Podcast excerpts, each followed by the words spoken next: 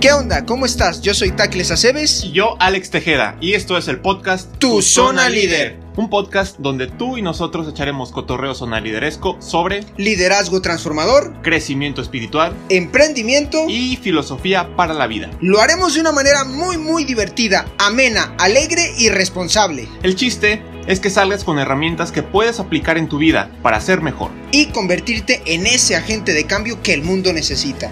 Recuerda que hoy es el día para encontrar tu zona líder. Y hacerla crecer. Hola, ¿qué tal amigos? ¿Cómo están? Este es su programa Soso So, Zona Líder Transformando a la Juventud, que se transmite a través de Valor Radio por su página de internet que es www.valorradio.org. Lo dije bien rápido otra vez. Muy rápido. nadie te entendió. www.valoraradio.org. Valor a Radio con los pies en la tierra. Y la mirada en el cielo. Señor distinguido, bien don Alex, arriba el Barcelona. Sangoloteo de diario. Señor Don Tacles. Arriba el Barcelona. Que viva el Real Madrid, Que- como siempre. bueno. Vamos a presentar al invitado primero, mejor. Pues bienvenido, Paco Francisco de la Mora. Gracias por estar aquí con nosotros. Gracias por invitar. Welcome, Don welcome. FJ de la Mora, papi. Don FJ de la Mora, ¿eh? Ni más ni menos. Correcto. Francisco Javier. super Paco, escritor. Los compas. Que aquí viene, mira. No te Vamos a ponerlo para que Ya, todo el de- mundo vea. ¿De primera? ¿Lo estás presumiendo ya de primera? Sí, sí, sí. Para que sepan. Ah, sí, exactamente. Sí. Para que sepamos qué estamos haciendo, Ok, qué ok. hacemos por aquí. Un crack. y qué onda con, con la vida. Vamos a hablar, entre muchas otras cosas, de el libro de Paco, que es Perpetua, pero no les voy a decir nada. Ahorita él nos va a presentar un poquito más de lo que se trata este nuevo proyecto que acaba de dar a luz, que acaba de salir, creo que la semana pasada, pero ahorita nos vas a Correcto. contar. Paco, bienvenido. Gracias, gracias. Bienvenido, Muy Paco. contento de estar aquí. Gracias, gracias. Muchas gracias por venir. Cuéntanos un poquito primero de ti. ¿Quién eres? ¿A qué te dedicas? Eh, ¿Qué haces en la ¿A qué vida? equipo le vas? ¿A qué equipo le vas? ¿Te gusta el Así tenis? como para entrar en confianza. Sí, ¿Te sí, gusta sí. el tenis? ¿Te gusta España? ¿Te gusta? ¿Qué te gusta? Sí, ¿Qué mira, soy tapatío. Nací, crecí, todo aquí en Guadalajara. Este, estudié 15 años con los jesuitas en el Instituto de Ciencias. Saludos a mis amigos de Ciencias. Yo Este- he egresado del ITESO, entonces aquí nos... Sí, ¿También ahí tenemos en una poquita de sangre. No, ahí ya me fui, me fui al Tecnológico de Monterrey. Ok, Altec. Soy ingeniero industrial, este, egresado del Tecnológico de Monterrey y orgullosamente culé del Barcelona. Creo que estás medio perdido, pero bueno. Déjame, pongo de pie. pa- No, Paco. Tremendo, Paquito, ¿eh? Pero orgullosamente ¿Ves? culé. No, Sí, es- viste en Madrid y toda esa sangre... Y me tocó ver ahí dos golecitos de, de Zlatan en el Bernabéu. Mira, cuando jugaba Zlatan, buenísimo. Sí, hace No ya casi que 10 años más. 10 años cuando estuve... Ah, porque les cuento que yo conocí a Paco hace 10 años cuando estuvimos estudiando en Madrid. Entonces es una bendición que las redes sociales por aquí nos hayan conectado de nuevo. Sí. Y buenísimo, buenísimo. Entonces muy contento yo y espero que Paco también pueda decir un poquito Claro, de lo claro. mismo. Muy contento. Ok, egresado del TEC de Monterrey, del Instituto de Ciencias, pero acá, hijo, ya no entendí nada. Ya no Ingeniero nada. industrial y... A ver, Sí, fíjate que en el TEC de Monterrey tienen algo que se me hace padrísimo del TEC, que lo diferencia yo creo que con muchas otras universidades, que es el tema cultural. Ahí hay un espacio muy, muy padre en tema cultural, también de deportes, de liderazgo, hay para, para prácticamente todo, ¿no? Que ahorita se llama, un, la sección se llama Life y tiene para todo lo que no tiene que ver académico, para complementar a la persona, ¿no? Que se me hace padrísimo del TEC. Y en el área cultural es muy famoso por su ensamble y por, y por su ensamble de, de- de agarrar músicos, bailarines, actores, cantantes y unirlos en un espectáculo semestral o anual. Y yo ahí estuve presente en, el, en lo que fue el ensamble varios años ahí en el TEC. Y de hecho la persona que me, que me ayudó a presentar el libro el jueves pasado, que se llama Juan Vila, era el director en ese entonces de lo que era difusión cultural. Ujú. Yo lo que le agradezco y por lo que tuvimos muchas pláticas antes de la presentación fue porque, pues, para ser ingeniero, pues, Ajá. sí, el, el hecho de que me haya echado un empujoncito en el tema cultural, en, en, en, en- sacar todo ese lado abstracto que tenemos Ajá. y en desarrollarlo, pues me sirvió mucho para, para poder crear esto.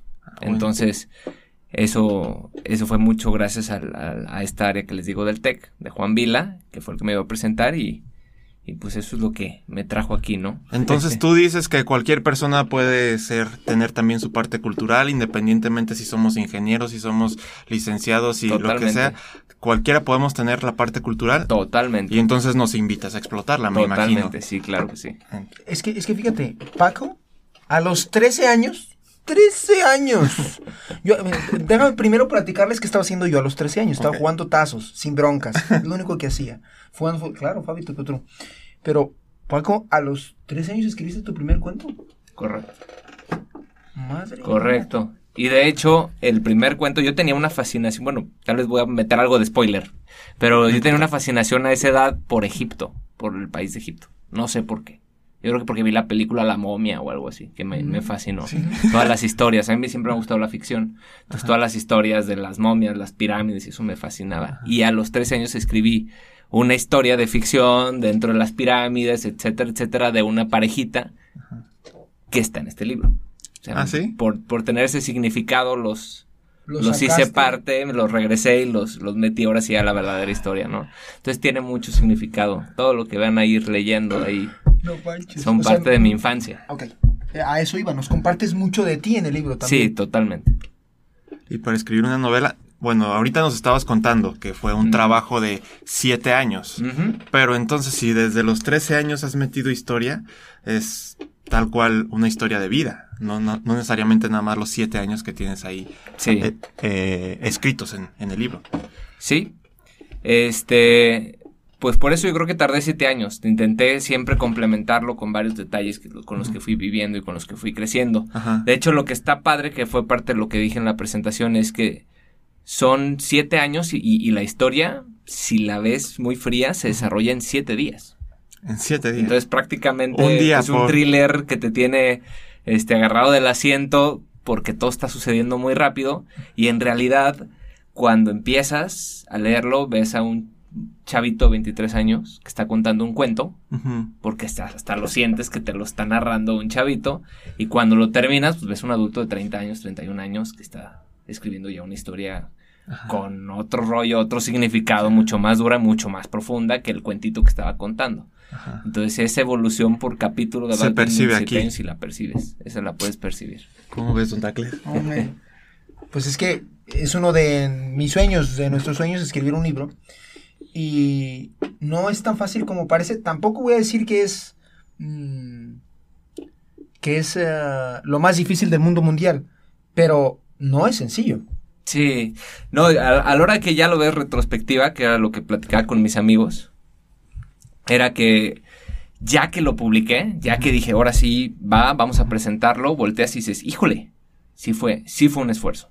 No Sí fue un esfuerzo, porque al principio no me dio mucho el síndrome del impostor, y al final que decía, ni, ni soy escritor, ni es tan bueno, ni me costó tanto trabajo, la verdad, pues más bien ni le dedicaba tiempo, es más, lo dejé una vez seis meses sin escribir nada, este, y me dio mucho este, este síndrome famosito del, no lo merezco, ¿para qué lo publico? Ajá. Y ya que lo termino, volteé atrás y dices, ay, Sí, ¿Qué fue muy... fue, fue, fue un esfuerzo. ¿Y cómo fue verdadero esfuerzo. el inicio? A, a eso como que me da mucha curiosidad. El inicio, ¿cómo decidir, ah, pues voy a hacer un libro, voy a escribir algo?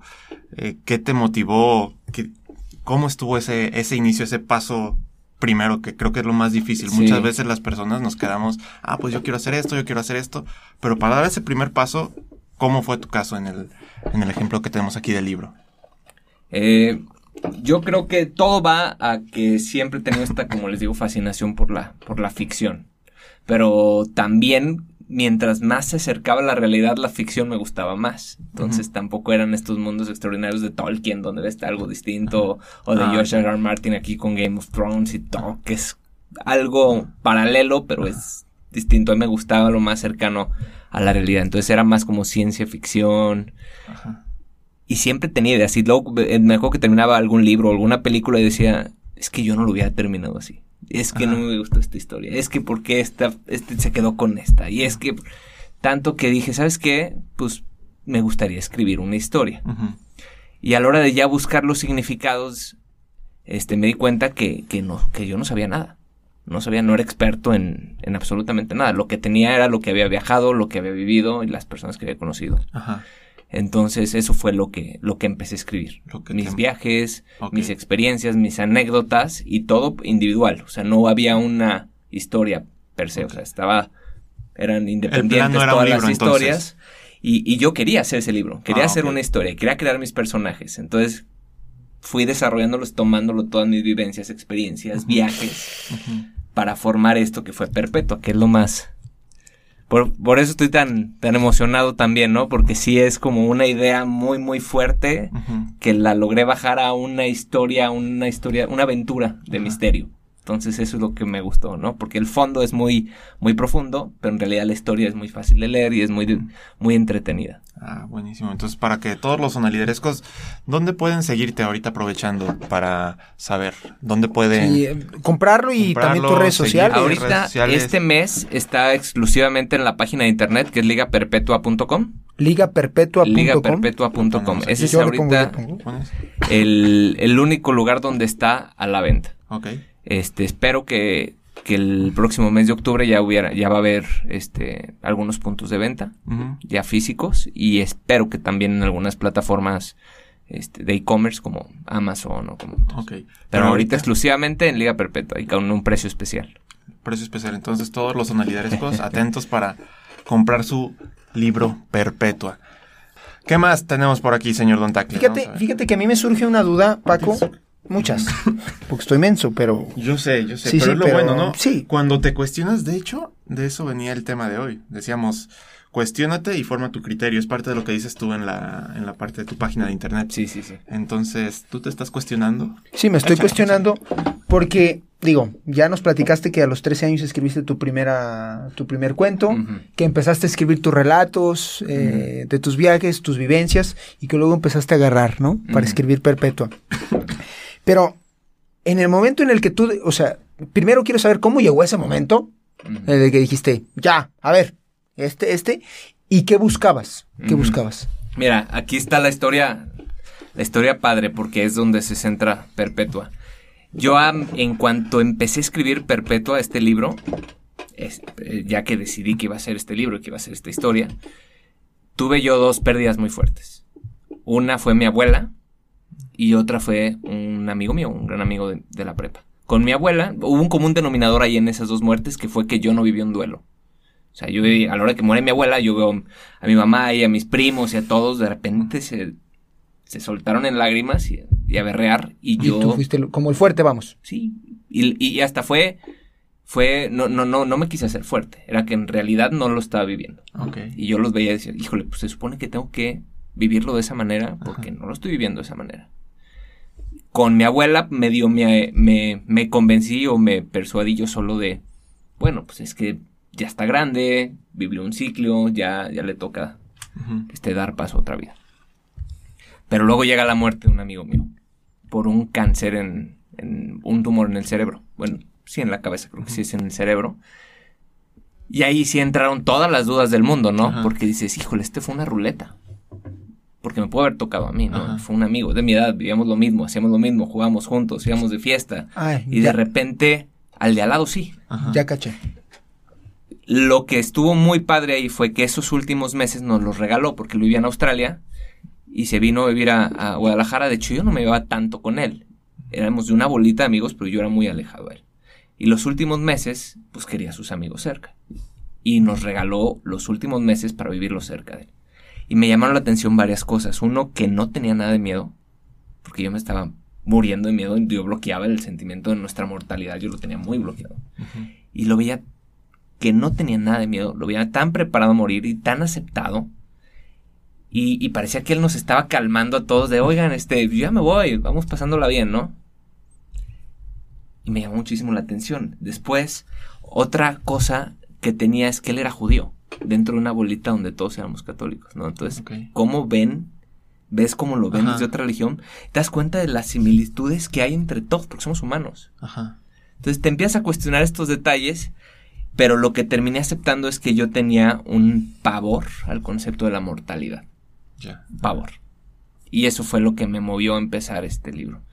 Entonces, cuando vas empezando los primeros capítulos, empieza, empieza esta- estos cuestionamientos a lo más, este, a, nuestras creencias, nuestras ideas, nuestros fundamentos, ¿no? De por qué creo lo que creo, por qué tengo una religión, pero por qué este que tiene otra religión está mal. Después, te das cuenta que es tu amigo y no está mal. O sea, empiezas a cuestionar las ideas y las creencias y los, fundamen- los fundamentalismos, las ideologías, etc. Este, vas avanzando aquí en los capítulos y ya me adentro un poquito más en el tema de la muerte y la mortalidad. Y te empiezas a cuestionar que te puedes morir.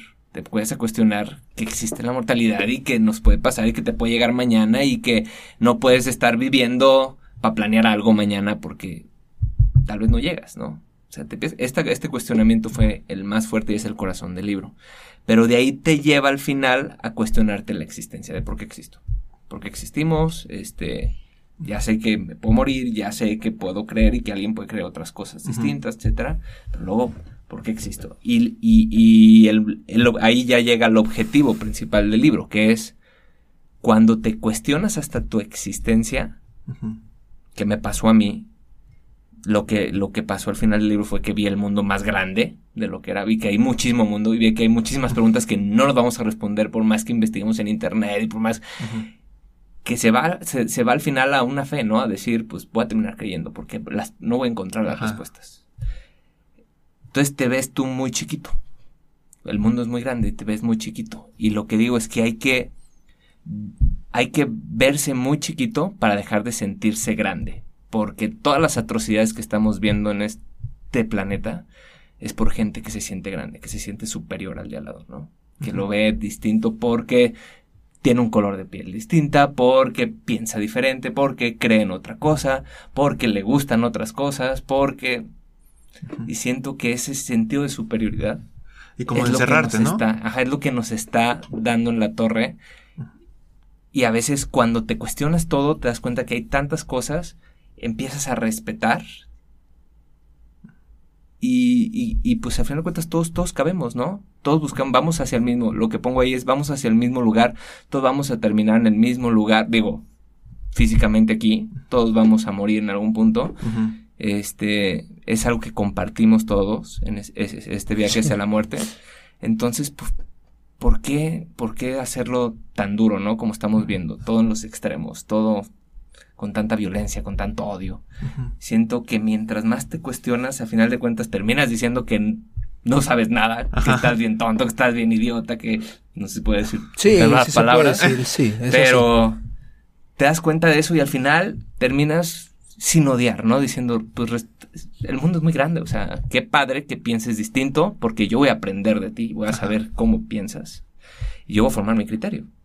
Yo, Yo voy con a mis formar mi experiencias, ¿no? Yo voy a formar mi criterio, pero mientras más conozco, pues se fortalece más tu criterio. Y te dejas de sentir tan grandioso. Entonces dejas de aplastar al de al lado, ¿no? Ese es el objetivo fundamental del libro y es una serie de cuestionamientos de los más chiquitos que tenemos todos cuando empezamos a cuestionar por qué creo lo que creo, por qué mis papás me obligan a hacer esto si yo no creo. A ir a misa, yo no quiero ir a yo misa no cuando quiero ir a misa. O sea, te empiezas a cuestionar esas cosas y terminas cuestionándote todo y regresas a lo básico, ¿no? A decir, yo me cuestionaba y decía, por, es parte en el libro que se em- empieza ahí, por ejemplo, en este tema que tomó la teología un poquito, que, que dice, yo no quiero ir, yo no creo, es más, yo pienso que los católicos piensan que todo esto es un cuento de hadas, ¿cómo pueden creer esto? Es una bola de estúpidos, ¿no? Y al final terminas diciendo, los católicos son los católicos. Y los judíos son los judíos y los hindús, porque también tomo muchísimo de la cultura hindú y de la religión hindú. Los hindús son los hindús. Y, y, y, y empieza a ver las dos caras de la moneda. Y lo padre que tiene aquí es que ves, por ejemplo, a personas católicas. Hablo aquí en sacerdotes católicos. Ves a, a ayatolás del Islam y ves a hindús. Y ves dos caras de la moneda. Lo que hace este libro es cuestionarte que todo tiene, que hay de todo, pues somos humanos. Que hay diversidad. Entonces que- cuando empieza, por ejemplo, los tengo amigos, muy buenos amigos que son medio anti anticatólicos, ¿no? Ujú. Ajá. Entonces empiezan a ver aquí a un sacerdote medio medio malosón y empiezan a decir, "Eh, afuera, está bien, qué padre, sí, así son todos." Y luego ven la otra cara de la moneda y dicen, "Híjole, pues ese no me bueno, es que sí me cayó muy bien ese sacerdote." O sea, es poner la realidad porque existen, somos Ajá. humanos y existen las cosas, y existen las personalidades y no porque él tenga una religión vamos a juzgar a todos como si fueran todo- como si los de esa religión todos fueran iguales o si los del país, ¿no? Los hindúes, que uno es así, ya todos vamos a juzgar que son iguales. Entonces eso creo que es lo que, lo que te da este libro. La oportunidad de cuestionarte las cosas, de ver varias caras y al final terminarte cuestionando lo más básico que es. ¿Quién Pues soy? ¿A estamos vivos, voy? ¿no? Estamos vivos. Hay que hacer algo, ¿no? No hay que vivir Sí. nomás para la corriente. No, buenísimo resumen estos cinco minutos de explicación. Buenísimo. Ya vimos que, pues eso, lo primero, no cerrarte. Creo que eso es como la idea básica. No cerrarte a que mi mundo es mi burbuja. Yo estoy con los católicos, por ejemplo. Pero no, hay otras realidades y eso vale mucho la pena poderlo percibir. En tu caso, yo creo que fue un trabajo muy, muy grande. Si son, fueron siete años, muy grande de investigación. O sea, no solo fue, ah, pues lo busco en Google y lo que en, en Hay India que es ir así, para allá. Aquí para allá. Entonces, yo creo que fue un trabajo muy, muy grande que también es otra duda que por aquí. Ahorita a ver si nos ayudas a resolver. Pero fue mucho trabajo de investigación para poder ayudarnos a nosotros los que vayamos a leer, pues a percibir, a percibir esos diferentes puntos de vista, esas, incluso dentro de los mismos católicos, como acabas de decir, pues está el sacerdote que a lo mejor sí tiene fallas como cualquier humano, pero también ese mismo sacerdote puede hacer algunas cosas, bueno, muchas cosas buenas. Entonces es percibir y conocer un poquito de todo y de las diferentes religiones, culturas. Entonces creo que a mí, por lo menos, ya me interesó empezar a leer el libro. Sí, sí, sí, hay que leerlo. Y, y- y esta parte, Paco, que nos compartías de, de abrirse, eh, es padre, porque, digo, fuera del aire, fuera del aire decías que, de- que tus papás son muy muchos, esta parte, ¿no? Yo, ah, y luego ya dijiste, no es que sean muchos, es que nada más viven la religión como se debe de vivir, Son ¿no? muy congruentes. Son muy Ellos congruentes. son congruentes, Eso sí. dijiste, son muy congruentes. Eh, yo trato, y Alex trata, mis papás tratan de ser congruentes, somos muy católicos. Pero hay que entender que, bueno, gracias a Dios, que, que- que somos católicos, pero Dios es Dios para todos. Para los que están en el Amazonas, eh, que no son de ninguna religión, pero Dios es Dios para todos. Dios no es exclusivo de nadie, porque Dios es Dios, ¿no? esta parte de, de, de conocerte más a mí me costaba mucho trabajo, pero esta parte de, de ir aquí y conocer esto, no manches. Además, yo encuentro muchísimas similitudes eh, y yo me enfoco en eso. Mira estas similitudes tan padres. Correcto. Y ya, eso está padre. Y- eso que nos compartes es, es muy bonito. Sí, fíjate que este parte de este viaje yo estuve cuando estuve hace nueve años en Madrid. Todavía no son 10. Ujú, todavía no son diez. Este, nos fuimos casi un mes a la India con varios amigos. Fuimos a la India y estuvimos, le dimos la vuelta completa. Hicimos un circulito norte, occidente, perdón, oriente, occidente. Le dimos toda la vuelta y vimos muchísimas cosas, muchísimas diferencias ahí. Es un continente completo, ¿no? Y yo quedé fascinado de la gente, y de, lo, de cómo piensan, y de, y de las culturas. Y, o sea, te das cuenta cómo juzgas de todo. Por ejemplo, una, una anécdota en Mumbai. Este. Vas en los malecones y te empiezan a decir esto. Yo iba con dos amigas mías, dos mujeres, dos mujeres que son rubias de ojo verde, entonces llamaban la atención Cañón. a todo el mundo, ¿no? Y nos hacían mucho la, la- la énfasis de aguas. Digo, la gente es muy respetuosa, pero, pero todos te van a ver. No te sientas intimidada, no te van a hacer nada. Y vamos en la calle y de repente vemos a, a hombres tomados de la mano en la calle. Sí. Y dices, ah, caray, estaremos en la zona gay de Mumbai. Y no, después cuando te pones a investigar te das cuenta que están prohibidas o se ven muy mal las muestras de afecto entre hombres con mujeres. Entonces son normales y se normalizan las muestras de afecto entre amigos del mismo sexo. Pero amigos, o sea, eran amigos. Sí. Entonces ya uno empieza a juzgar muchísimo y no entiendes el contexto, no entiendes las culturas y eso nos pasa muchísimo. Entonces esas cositas las vas viendo, las vas y yo trato de retratar así las, las culturas y vas viendo muchísimas similitudes entre todas las culturas y todas las religiones. Que yo le llamaba aquí en el libro, pongo que la ves hasta la más prehistórica, la, la religión hindú. Y luego te das cuenta que tiene cosas valiosísimas, ¿no? El respeto a la vida, por ejemplo. Ajá. El respeto a los animales, el respeto a la naturaleza. Que en otras te dicen, la naturaleza está para servir al hombre. Y luego dices, híjole, pues me empiezo a cuestionar de, ok, pero no abusemos. O Sí, exacto. viendo el respeto que hay aquí, ¿no? Por la Ajá. vida. Este, entonces tiene cosas muy valiosas que a mí me fascinaron. Sí, buenísimo, buenísimo. Eso.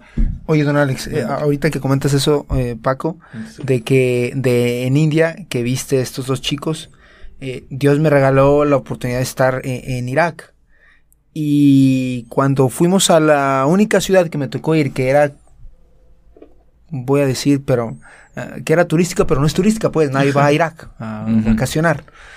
Eh, era una, donde no había guerra, voy a decirlo así. Eh, había eh, lugares para fumar shishas, que es como, lo voy a traducir como un, un bar aquí, allá.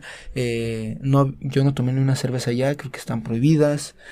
Muchas cosas, pero todos los hombres, en, todos los hombres en la calle, bueno, yo lo primero fue, mira, aquí no hacen miradas cochinas a los hombres como yo de repente, perdón, a las mujeres como yo de repente en la calle o mis amigos. No, pues, ¿cuáles? Pues no había mujeres caminando en la calle, primero. Ya después me dije. Pero después, todos los hombres, pero todos, así, trenzados. Así, así, no, no, no, no, no así, así, trenzados. Todos. Y yo decía, "No, estoy, y ya, prejuzgas y tal, pero no, y lo- ya investigas y dices, no, no, son amigos y, normal. y mega normal. Manches.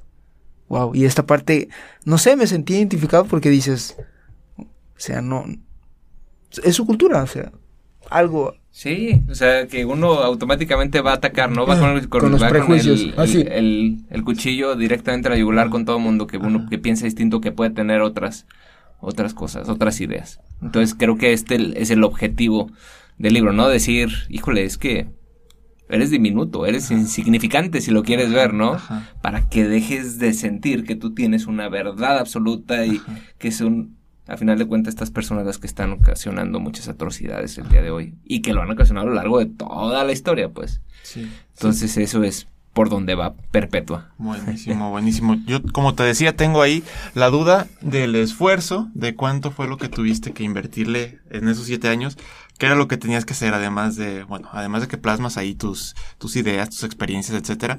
Pero qué más, o sea, fue mucho proceso de investigación, tienes ahí gente que te ayudó, como dices, profesores.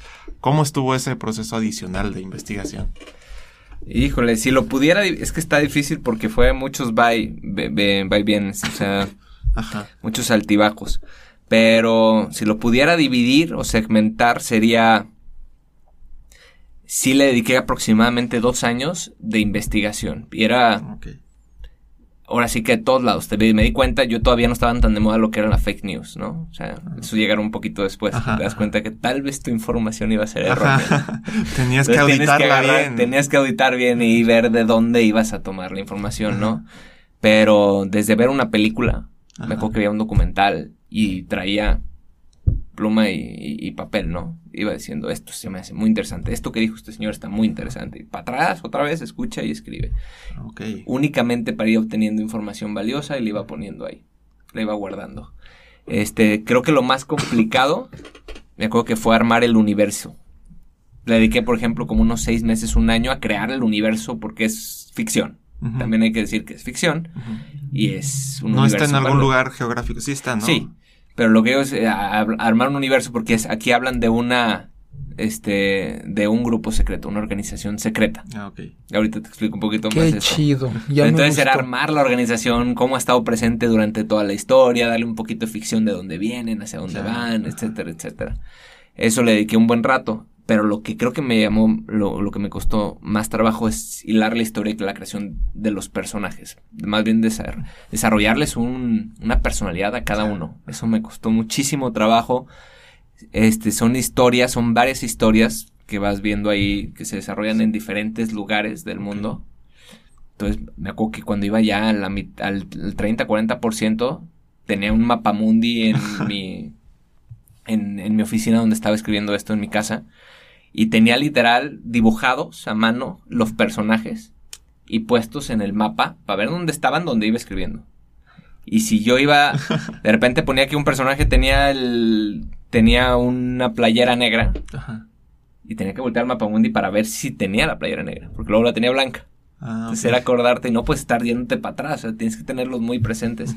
Eso creo que fue lo que más trabajo me costó, el desarrollo de la historia, pero ya a nivel descriptivo, de Ajá. ver los, los personajes y todo. Porque muchos no tenemos ni No, idea no, cómo... O sea, cada quien tiene su estilo, pues, pero... Cada quien tiene su estilo y yo, por ejemplo, por el tipo de thriller a lo que quería bajar, tomé una masterclass de Dan Brown, que para mí es el mejor creador de thrillers, que te tiene así, haciendo de misterio.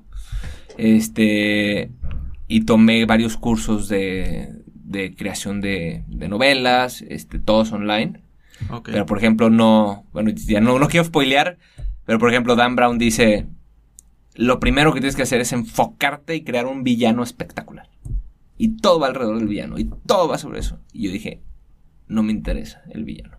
O sea, yo no voy a seguir. Hasta luego. El consejo número uno de Dan Brown no lo seguí. Para mí, me gusta más la teoría que tiene George R. R. Martin de los villanos, que es dependiendo de tu personalidad, quién es tu villano.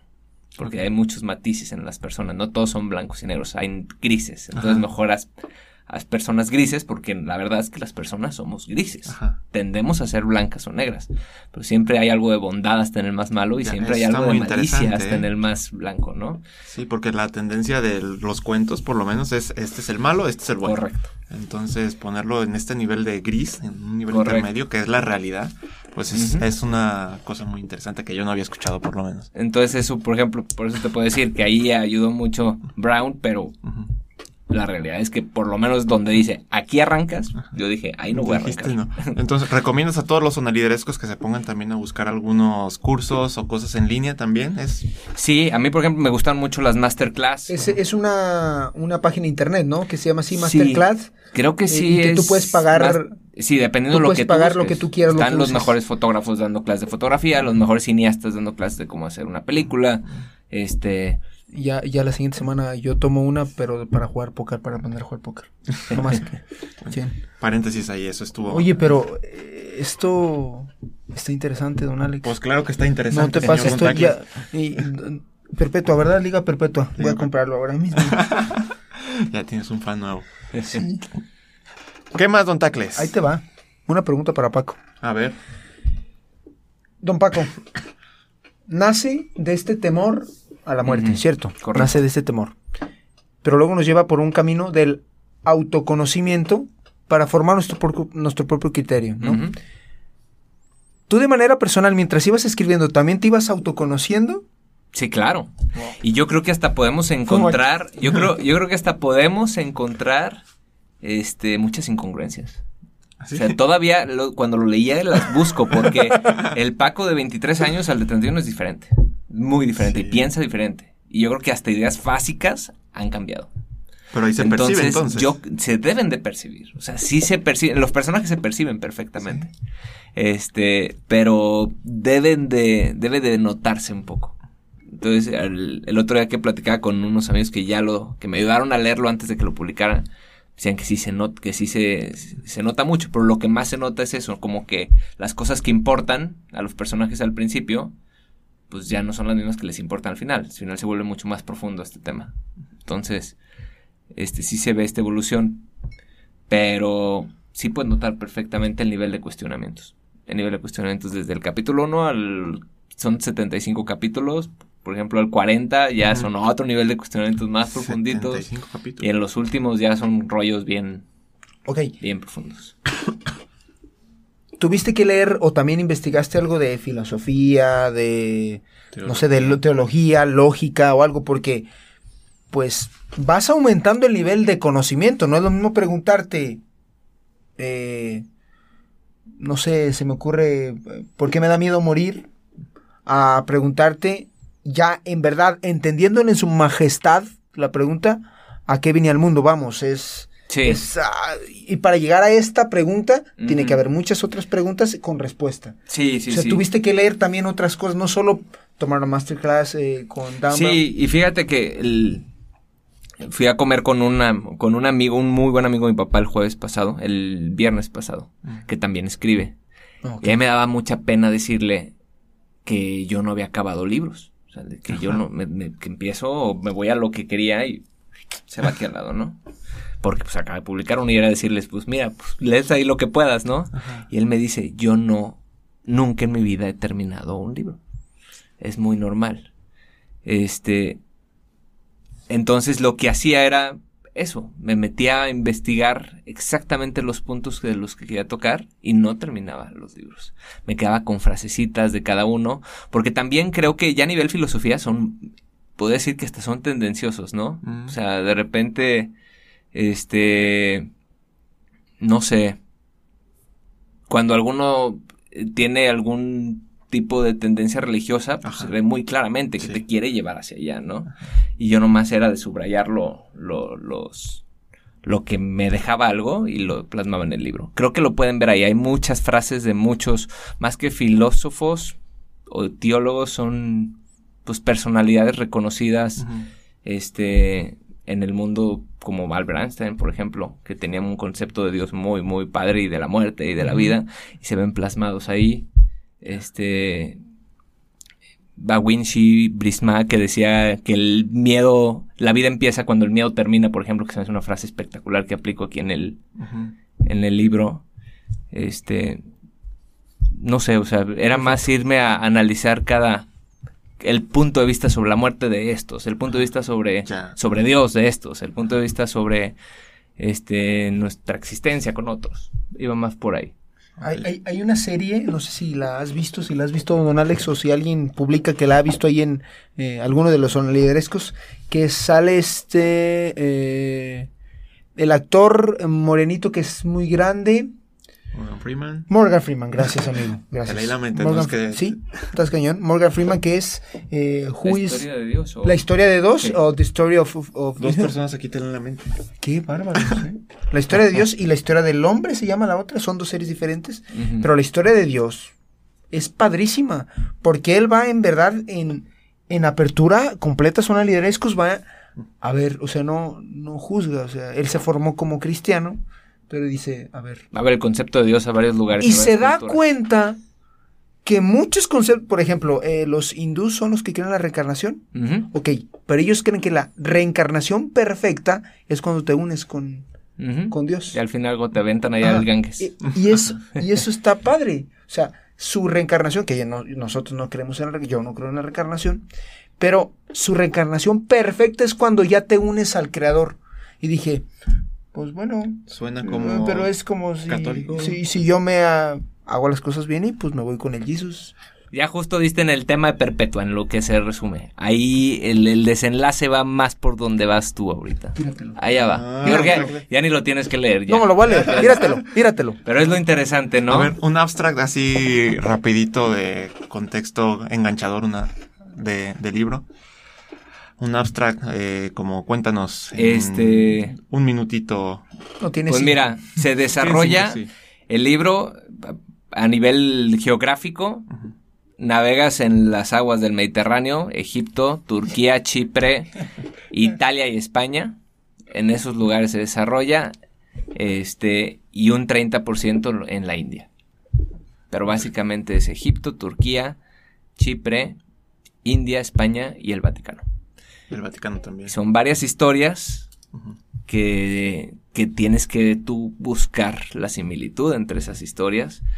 Este, y al final de cuentas vas viendo la vida por los ojos de todos los personajes, vas entendiendo la vida, vas cuestionando las cosas, cuando de repente ya estás muy cargado a, la, a como piensa uno, de repente el otro saca algo fuertísimo y dices, vámonos mejor por acá este, como un pequeño este, spoiler, pero que se me hace necesario, es que también presento ahí, por ahí sí se ve una estrella de David en la P. Ajá. P. En la P, el, bueno, ahí en el, en el símbolo. Ya, eh, ya, ya, ya, Ahorita les sí. llego el símbolo, pero es. Por ahí una estrella de David. Y yo no pongo judíos, pero sí hago referencia a un holocausto, a lo que, a lo que sufrieron en ese momento. Y de alguna manera ahí entra la ciencia ficción, que es plasmo cómo sería un holocausto al día de hoy. Que ya no sería lo mismo como sucedió en esa época, sino cómo sería el día de hoy en caso que las cosas salgan de control, ¿no? Entonces eso es por eso es una- un, un pequeño guiño y un pequeño honor a, la- a- a los judíos. Ajá. Y si se fijan, cuando ven el, el tráiler dice que las religiones se unen en contra de su único enemigo, que es una organización secreta. Ya cuando ven aquí que van viendo la P y ven la simbología, en realidad la P no es una P, es una cruz. Se puede ver aquí una sí, cruz. ya, Se ve una luna sí. simbolizando De los al islámicas, islámico. ajá, Se ve una estrella de David aquí ajá. y se ven unas flechas que Ajá. también simbolizan el hinduismo. Traen un arco y unas Ok. flechas- unas Ah, sí, cierto, y- cierto. Entonces, al final de cuentas, todo engloba a, a perpetua, todos forman la P de perpetua. Entonces jugar aquí con la simbología para lograr esta P y la analogía va a que se unen en contra de su enemigo y yo lo que busco es que se unan. Se unan Ok. en contra del único enemigo que es el miedo. O sea, yo digo, una de las frases que me gustan que, que viene en el libro es que la batalla final no es contra la muerte, es contra el miedo. Entonces, ¿cuáles son las herramientas que nos ayudan a vencer ese miedo. miedo, no? ¿Dónde están? A veces están aquí adentro, a veces nos las tienen que dar, a veces están en otros lados. Y esa es como la analogía que, que quiero dar con este símbolo, ¿no? De que todos se unen en contra de, de este enemigo ficticio, pero ¿cuál es el enemigo real? ¿No? el ¿Dónde enemigo está? cómo Es el miedo. vencerlo. ¿Cómo vencerlo? Entonces, va por ahí. Interesante, muy interesante. Oye, y ya que mencionas lo de la simbología, el to- todo esto, ¿quién te ayudó con lo del marketing? Porque toda la página está Ah, muy sí, sí, buena sí, y- sí, sí. Ahí ya como comercial, este, In- Inventive Creative, que es una agencia Mm. de marketing, es el que está llevando aquí lo que es redes sociales, página de internet, etcétera, etcétera. Este, en lo que fue el diseño, la maestra Grecia de la Torre, que es espectacular, ella hizo portada, ella logró entender lo que era la historia aquí con, El árbol. con la... Sí, todo bien, o sea, supo plasmar perfectamente la historia a nivel ¿Ella gráfico. quién es o a qué se dedica? Es una diseñadora. Te, te- te voy a decir algo. Digo, a mí, obviamente, saludos a Creativox, Mario Aceves, mi hermano, vas a ser el que va a hacer todo esto de... Pero yo veo esto, Paco. Yo veo esto en, en Candy Gonville, eh, ¿cómo se llama la otra? Sótano. El sótano. Yo, yo, yo lo veo esto y lo quiero comprar. A- a- a- me, me- me platicas ahora y lo quiero comprar ayer, Sí. ¿no? Pero lo veo y lo quiero comprar. O sea, Sí, sí, es me un llama la atención. Entonces, felicidades, ¿eh? Sí, no, y, y eso pues es, es Grecia, ¿no? Yo por eso Gracias ya a Grecia de Grecia. la Torre le digo que, porque hizo un trabajo excepcional. Le digo Sí, que sí, hizo, Sí, es- es su toque mágico, ¿no? sí. Eh, combinado a, también al- a, la campaña de marketing, Sí, a la agencia, bueno, a bueno. redes sociales, creo que ha sido un, un éxito. Ya vamos arriba de 200 copias, arriba de 200 copias, ejemplares vendidos. ¿Y cuán- cuándo Desde el jueves empezó. Entonces creo que va muy bien, muy bien. El primer tiraje fue 500, entonces pues ya casi a la mitad y ni siquiera hemos cumplido la semana. Entonces, Bendito estoy, Dios. estoy muy contento, pero no soy yo, porque ahí están ellos, está Alejandra Rey. Retana, que me ayudó en la edición y corrección de estilo, porque pues también el que lo leas muy a gusto Ajá. es otro rollo. Sí. La gente de Ediciones de la Noche me ayudaron ahí la maquetación, que ellos se dedicaron hasta ver que cada página sea... Cuadrar ahí estuviera. Sí, pero se fijan hasta que un qué no esté arriba del otro qué, porque te puedes ir como lector, se te puede ser incómodo. Mm. ¿Cómo crees? Este, poner los guiones, porque era muy fácil poner justificado en Word, yo que les decía, Sí. lo que uno no sabe, va, y les ponlo justificado y se que no, hay una ciencia detrás de la ¿Qué maquetación, dices? hay una ciencia detrás de la edición, de la corrección, de, de- del diseño, todo. En, en realidad te Sí. aprendes muchísimo en este rollo. Cuando, te cuando quieres escribir te das cuenta que hay todo un universo ahí atrás. No manches. Pues, Un, Y un pues pe- sí, es un agradecerle a pequeño todos com- ellos. un- pequeñito comentario para los que queremos y quieren soniderescos escribir su libro. ¿Qué, qué recomiendas para empezar? Para empezar, pues que empiecen. que empiecen, que escriban. Es que yo creo que el miedo, vuelvo ahí al, al punto libro. El miedo es el enemigo más grande. Yo creo que empieza a escribir y empieza a desnudarte. ¿No? Y tienes miedo a que te vean desnudo. Porque pues, Mm. estás escribiendo algo de tu cabeza, ¿no? ajá. Este, pues es perder el miedo, es escribir lo primero que te venga a la mente. Oye, van a pensar distinto. Seguramente con este libro, muchos, y, y lo que te hablamos antes, muchos muy conservadores van a decir, no, aquí sí estás poniendo en tela de juicio muchas creencias. ¿Qué- Y le digo, pues es el plan, porque pues, no, no, no tiene que ser impuesto, tiene que ser adoptado, ¿no? Ajá, algo Entonces, mucha gente no le va a gustar lo que escribas, mucha gente va a criticar, te va a hacer pedazos, te va a decir que ni siquiera literariamente eres, o sea, ni, ni eres escritor porque escribes horrible, no le entiendo. Pierde el miedo. Ajá. Para eso hay gente que se dedica a corregir, hay gente que se dedica a la edición, entonces Ah, eso pierde el miedo, rode- rodéate de gente que sabe y déjalos hacer su trabajo y tú plasma tus ideas en un libro. Sí. Y termínalo porque a mí me tomó siete años, hay gente que se le toma seis meses. Esa sería mi recomendación. Ah, pues ya se cayó. Aquí lo ponemos otra vez. Don Alex, Don Tacles, pues creo que nos queda menos tres minutos. menos tres. Gracias, Factor Cutru, Gracias, por el Factor regalo. Cutru. Gracias, gracias. Pero alguna conclusión, alguna invitación a los lectores, a algo final que quieras decir a los sonaliderescos. Pues yo, como dice el libro, ¿no? Que se cuestionen, porque al final de cuentas terminas dándote cuenta que el mundo es muy grande, este, y que vamos a pensar diferente, que no tienen que pensar igual que tú para que la gente sea igual de valiosa. Eso es. eso es Este, y que no por eso tampoco tienes que alejarte de gente que piensa distinto, que al revés te van a alimentar muchísimo y te van a hacer un criterio mucho más fortalecido. Este, y lo mismo, el mundo es muy grande, lo puedes recorrer por avión o lo puedes recorrer leyendo. Entonces, La invitación. la invitación a, no de- a, a- a adoptar este hábito que es padre. Y pues esta novela es muy ligera, o sea, se lee bastante rápido. Es un thriller, entonces, este, que nomás encuentren qué es lo que les gusta leer y que agarren este hábito. Buenísimo. Don Alex, muchas gracias. ¿tú? No, pues agradecer a Paco, muchas gracias por estar aquí, por, por darte la vuelta. Muchas gracias, Paco. por contarnos un poquito de esto, abrirnos un poquito más la mente. Eh, buenísimo, siempre es un privilegio tener invitados como tú. Muchas gracias. Esperemos Gracias. que se acabe el primer tiraje y que vengan muchas, muchas, muchas, muchas más ediciones y muchos tirajes, muchos. Mucho Dios te bendiga, sí. Dios te bendiga y hoy sí de pronto es una líder. Y hacerla crecer. Hasta luego, Pachay. Hasta luego, gracias.